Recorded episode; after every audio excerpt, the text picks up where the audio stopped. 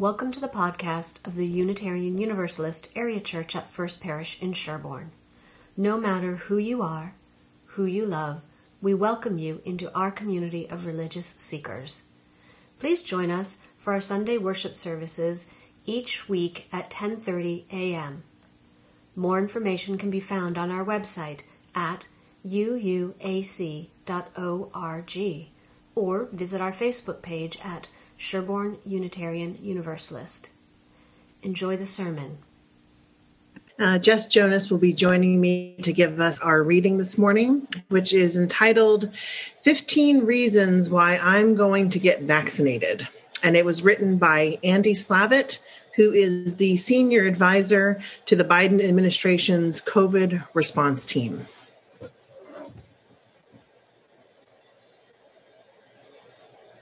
Jess, you're muted. I'm going to take the vaccine for other people, younger kids, the 7% of immunocompromised adults, etc., who won't be able to take a vaccine early. If I don't take it, I'm endangering them. They are counting on us, or they in, are in real danger. Tens of thousands of brave, healthy people around the world agreed to participate in these clinical trials. Over 90% effectiveness compared to people who didn't. That's frankly great. It will honor their participation to follow and keep us from getting sick. The spike protein in the virus turned out to be an easy target for the vaccines to attack. I don't know why I would want to get sick to get immunity for long haulers. I have met and talked to so many of them, and they would tell you don't look a gift horse in the mouth. Take this vaccine. You don't want this virus. I prefer science to Scott Atlas. Sorry, Scott. I'm not willing to let people get sick and just live their lives. Scott, you and your Great Barrington Manifesto are welcome to be last in line. I love the 4th of July. Many Americans are going to barbecue either way, but many more of us will if it's safe. If 70 to 80% of us take the vaccine, you can pretty much invite anyone you want. Because in the end, the US FDA, Food and Drug Administration, avoided Trump's attempts to play politics with our safety. Thank you to the FDA career professionals. Vaccines are our greatest inventions. As much as viruses are scourges and will always be here, vaccines are our friend. Before the measles vaccine, that disease killed millions of children every year. Because now almost two and a half million deaths are too many. Let's stop this madness. Because it will be a communal and healing experience to wait our turn, to make sure the people who need it the most get it first, to do something as a country all at once, to watch the herd immunity build in all of us. To crush this virus, we need to all do it together. Because we will be the first generation to take a giant bite out of COVID 19 so other generations will have it easier. Stomp this thing out so the future doesn't have to worry about it nip this thing in the bud? Because doctors and nurses have been carrying the load, because essential workers are being abused, because every moment we wait puts other people at risk. I'm vaccinating for them, and it's literally the least I can do. There looks to be early evidence that the vaccines likely reduce contagion. Almost every complication shows up within two weeks. So far, the mild side effects are the ones you want. If these vaccine candidates had failed, we would be in a tough spot. If we had 50% effective vaccines like influenza, we would have been disappointed. Immunity would have taken much longer. And so, in one sentence, vaccines are something we do for each other as much as we do it for ourselves.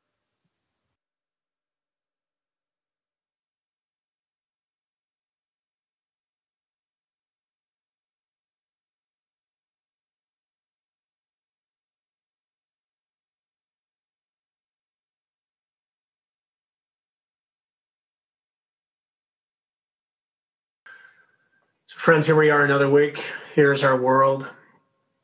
Beautiful and terrible things will always happen. And so we need to keep our hearts tender and our eyes soft and our words true. Because this is what you and I are about. We know there is no answer but to love each other. We bear witness against unnecessary destruction. And then we gather here in this virtual community to practice being the person that we say we want to be. We cannot do everything, but we can do something, and that something is never nothing. So, as Leonard Cohen reminds us, we can ring the bells that still can ring. Forget your perfect offering. There is a crack in everything, and that is how the light gets in. In January, an email went out from one of my Unitarian Universalist colleagues to the entire Massachusetts UU colleague listserv that read something like the following Hey, everybody, clergy are in phase one. And that even includes Unitarian Universalist ones. Here's the number you can call, it said, and then follow the prompts and you can sign up. And so, of course, being a list serve, when you hit reply all, which is why I don't normally belong to listservs, the email responses came fast and furious with the questions. Before teachers? Before seniors under 75? Before communities of color? One colleague said, Can we donate our slot to others? Another colleague said, Should we mobilize and talk to our state representatives? Another said, Don't most of us just do Zoom at home anyway? Should we decline and then release a statement of protest? Now, as Emily well knows, the word protest is like a magnet for many clergy, especially UU ones. So, pretty quick, a bunch of replies kept coming in saying, Yeah, yeah, yeah, yeah, yeah, yeah, yeah. So I was watching all of the emails come in and I closed the, the lid of my laptop and I sighed and I stared out the window into the snow. I'm an ex Catholic, so the guilt that I have in me is like an overactive autoimmune response. I wonder, um, maybe Julia, the Andrews family, can tell me if there's a vaccine for that, for guilt, for overactive guilt. But right next to the guilt uh, that I was feeling from my resonance with my colleagues' voices about how vaccine justice might encourage me to decline the chance to get the shot. Right alongside that was another voice that remembered back to the many months I have been called by the funeral home here in Holliston, Chesmore Funeral Home, to say words over, I'm trying to think now, a grandmother, a son, a husband, and a mother inside the funeral home. So I'm thinking about that. And I'm also thinking about the times that um, I've been asked to go to the bedside of someone who's dying or is in hospice. Most recently, Maria Salameo Schmidt and Dot Widmeyer, both of whom Maria was in hospice, of course, and we lost her in January, and Dot, who is still in hospice. And the voice of guilt that that was in me is in me that says, you know, I um, should I get the vaccine, but maybe not. But then shouldn't shouldn't I go to their houses? Shouldn't I go see them? But aren't I putting myself at risk if I do that? Aren't I putting my family at risk if I do that? I mean, this is my vocation, not theirs. like all these questions, these competing questions are happening inside me. And such are the complex competing guilts and harms that each of us have had to ask and live with since almost a year ago. Is it safe for our kids to go back to school? I don't know. Does it cause them harm to be isolated and at home? Yes. Can we ask teachers to take risks? No. Yes. Do we need to go to stores? Yes. Is it risky? Yes. Put on two masks, they say. Two? What changed? I thought it was one. Variants. Okay. Can I see my family? No. Hugs? No. What about those who are alone and who ache for touch? What about when someone is about to die? No? Yes?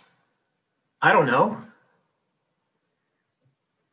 It's like what's right and what's right are competing for the same space. Do you know what I mean? They're both occupying the same space and then they collide together in a big crash. So, thinking about all that and thinking about how Fauci told me, I feel like he told me personally, like he called me up and he said, Nathan, if you have the chance to take the vaccine, take the vaccine. So, I took up my phone and I closed my laptop to my colleagues' emails. And I followed the prompts and I dialed the number, I followed the prompts and I left a voicemail with my name and my title and my church and my address and my number. We were told in the voicemail, in the message, to keep your phone with you at all times and expect a call back, which I did, except for the 45 seconds that I went to the bathroom, which naturally in this pandemic year was when the call came. Of course. And because they don't leave a voicemail when they call you, you can't call back. So that meant that I had to go back to the back of the line and call again and leave my name and my number and my title.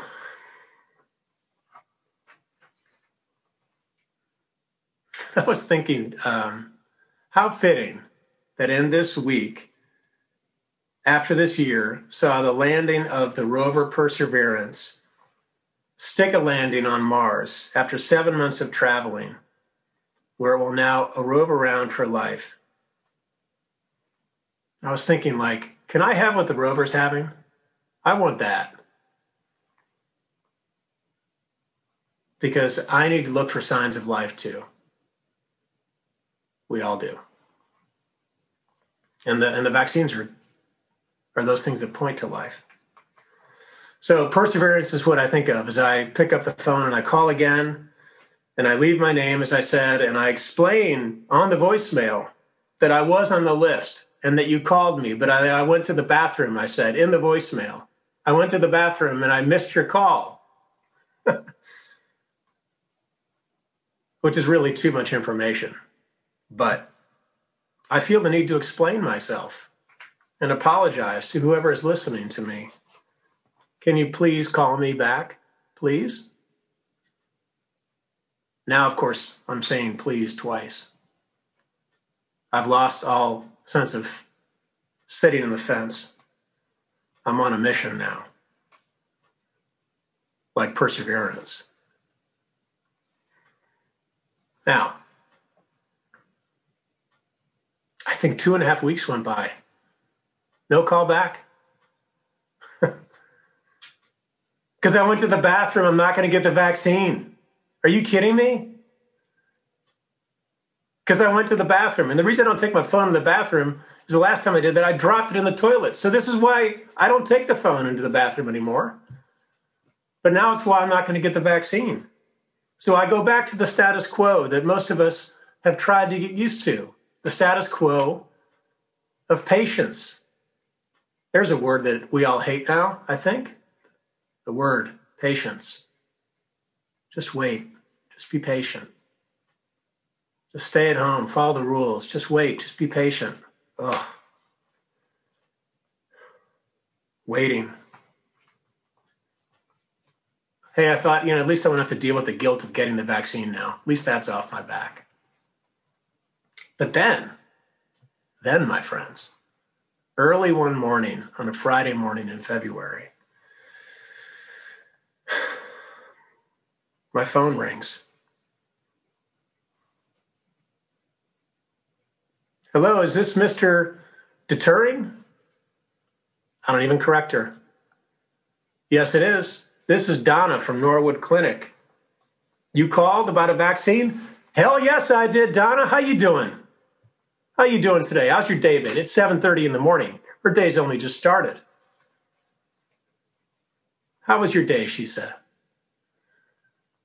So I said, to Well, now my day is amazing. How are you? She's like, Well, I just have one question. When can you come? And I say, Donna, I'm flexible. I'll come whenever you want me to come. You put me down for whenever. I will come whenever you want me to come. I have space. I have time. I even, Donna, have a little bit of patience. You tell me and I'll be there. Clearly, she found a chatty clergy person on her Friday morning call.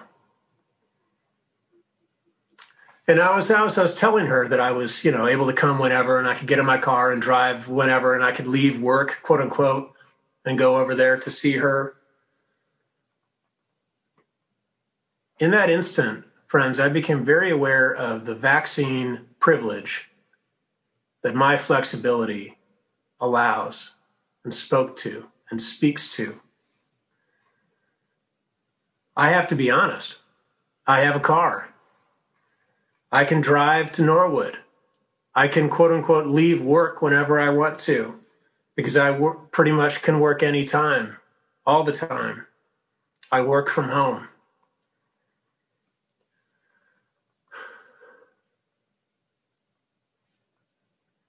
You have taught me, our church has taught me to be aware like that.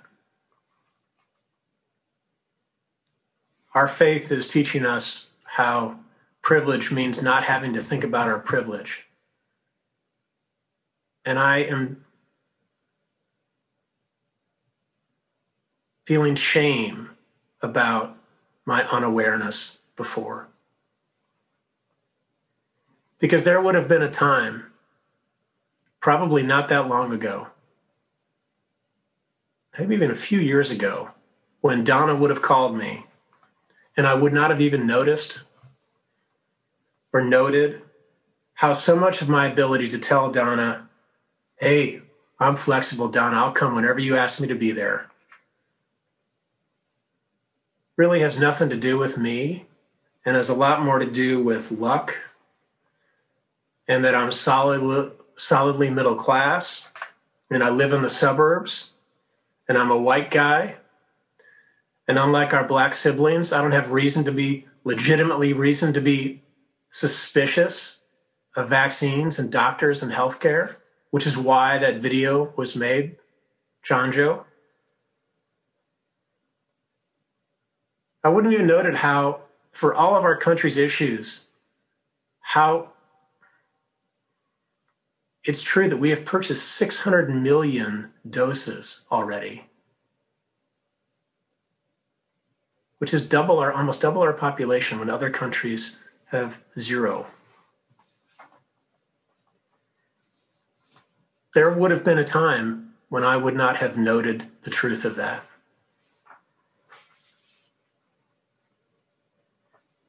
So now as Donna's calling me and I'm thinking about I'm thinking about that. I'm feeling that. Because I want to live in accordance with my values. And so that we might ask good questions of our leaders. Because that's where love lives, I think. That's where God lives. On the sides and on the margins with people, and not in the center necessarily with somebody like me who can say, I'll just go whenever. I'll be there. And so,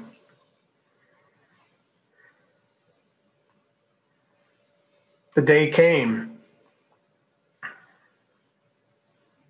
It's Monday, February 8th.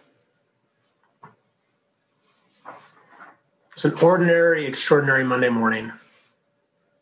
It was cold upon cold, but I made sure to wear a short sleeve shirt so that I could lift up my fleece and give the nurse easy access to my arm. I even dressed up, which meant I didn't wear, I actually wore pants. I actually wore pants, like not pajama bottoms or lounge pants. I actually wore real pants that I literally haven't worn in a year, blue corduroys, to get specific. And I gave myself double the time to get there. And after so much anticipation and looking forward, I want to explain what it looked like. Inside me, I had the vision of this place kind of like a vaccine Vegas, like bright lights and neons and pointing arrows and bells and whistles. But instead, on the outside, it was a brown brick blah of a building at the back of a cul-de-sac off of Route 1 with a little sandwich sign that said COVID vaccine this way.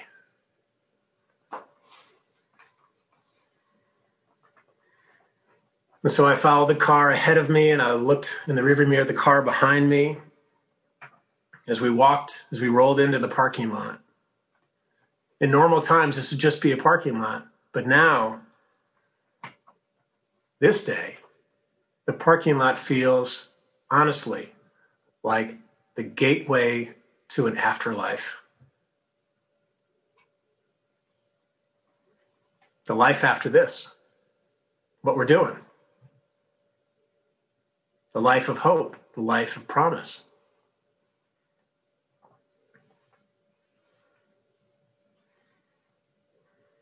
So there's an Indian woman who was ahead of me, who was had to be in her 80s, six feet ahead of me, and there was there was a hipster bearded guy with blue scrubbed bottoms behind me.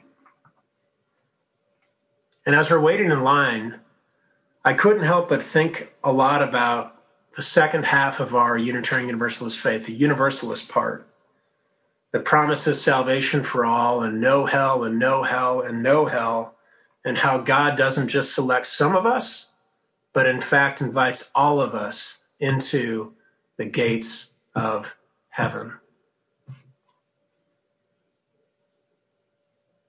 Now, that's the religion that I believe in. But the truth is, is that in this vaccine moment, vaccine privilege and vaccine access, the truth of it is, is that only some of us get through the gate right now. And the rest of us are still living in purgatory. Are you with me? My relatives in Missouri, my sister in Texas, my son, my wife, my daughter, teachers. I'm looking at you, Emily, Jenny, India, maybe Janie, maybe Gail, maybe Bill, Katie. Some of us have been allowed into the gates while others of us are still in purgatory. And you know who else is in purgatory? Those who can't just get in the car. Those who um, have the patience, there's the word again, to deal with the Massachusetts State website. Those who have a flexi, who don't have a flexi job, who can just leave.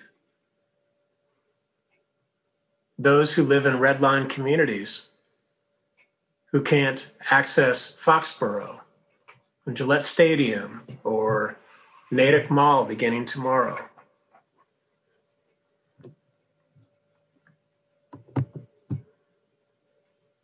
Feeling and thinking all of these things, friends, as I roll up my sleeve when it's my turn.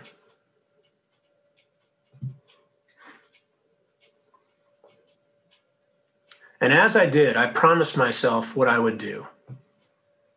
I promised that I would preach this today. How I believe that the God of love wants us to tear down the gates of the pandemic afterlife so that we can all live. And what that means is welcoming the chance to get the vaccine when it comes and welcoming the gratitude that comes. But also, I think, looking around, looking ahead of us, looking behind us, looking to our right and looking to our left, and asking ourselves, who is not here? Why are they not here? Who can I tell? Is there anything I can do to bring others along? What responsibility does my opportunity bring? And last, how can I practice my gratitude? Friends, we are persevering together, you and I. We are wanting to have whatever the rover is having as we embody and practice perseverance and waiting. And as we do, and as we each get our turn and our slot and our shot,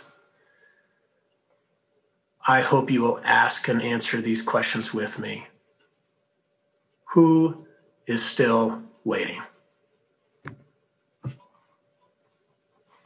Amen, amen.